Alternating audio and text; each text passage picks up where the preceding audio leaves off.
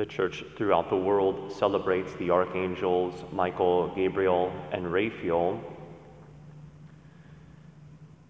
The accepted teaching of the church regarding angels, so not dogmatic teaching, but traditional with a small t, is that there are nine choirs or nine ranks of angels. So various saints like Thomas Aquinas, Gregory the Great, various kind of catalog.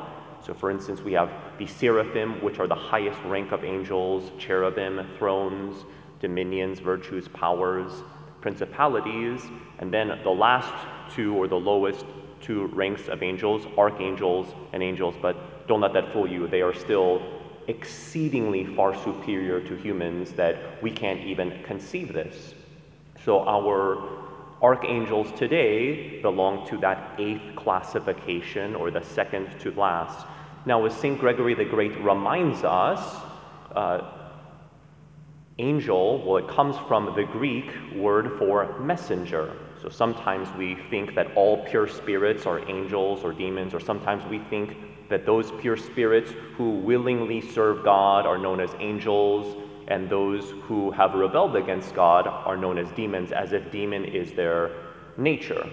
But their nature is a pure spirit. They are creatures who have been endowed with pure intellect and will. So they have no body. So, for instance, angels can't receive the Eucharist. Pure spirits can't receive the Eucharist because they don't have a body to receive it with. So they are messengers, and messengers, understandably, only become messengers when they're entrusted with a message message from God to serve humanity. So we need to keep this in mind so that they aren't always angels. So the archangels and angels, right, the eighth and ninth ranks of pure spirits, they weren't archangels or angels from the beginning, but at a certain time, at a certain moment, they are entrusted with a message from the Lord and are tasked and deployed in being messengers of God for humanity. Maybe one way to think about it is this. So I wasn't always a priest. Um, I know it's not uh, difficult to imagine, right? But 27 years into my earthly life, at a certain point, ordained a priest. And at a certain point, I'm entrusted with a ministry. So maybe that's one way of thinking about angels or archangels. Always pure spirits, there was a time when they weren't archangels or angels. At a certain moment, they're entrusted with a message.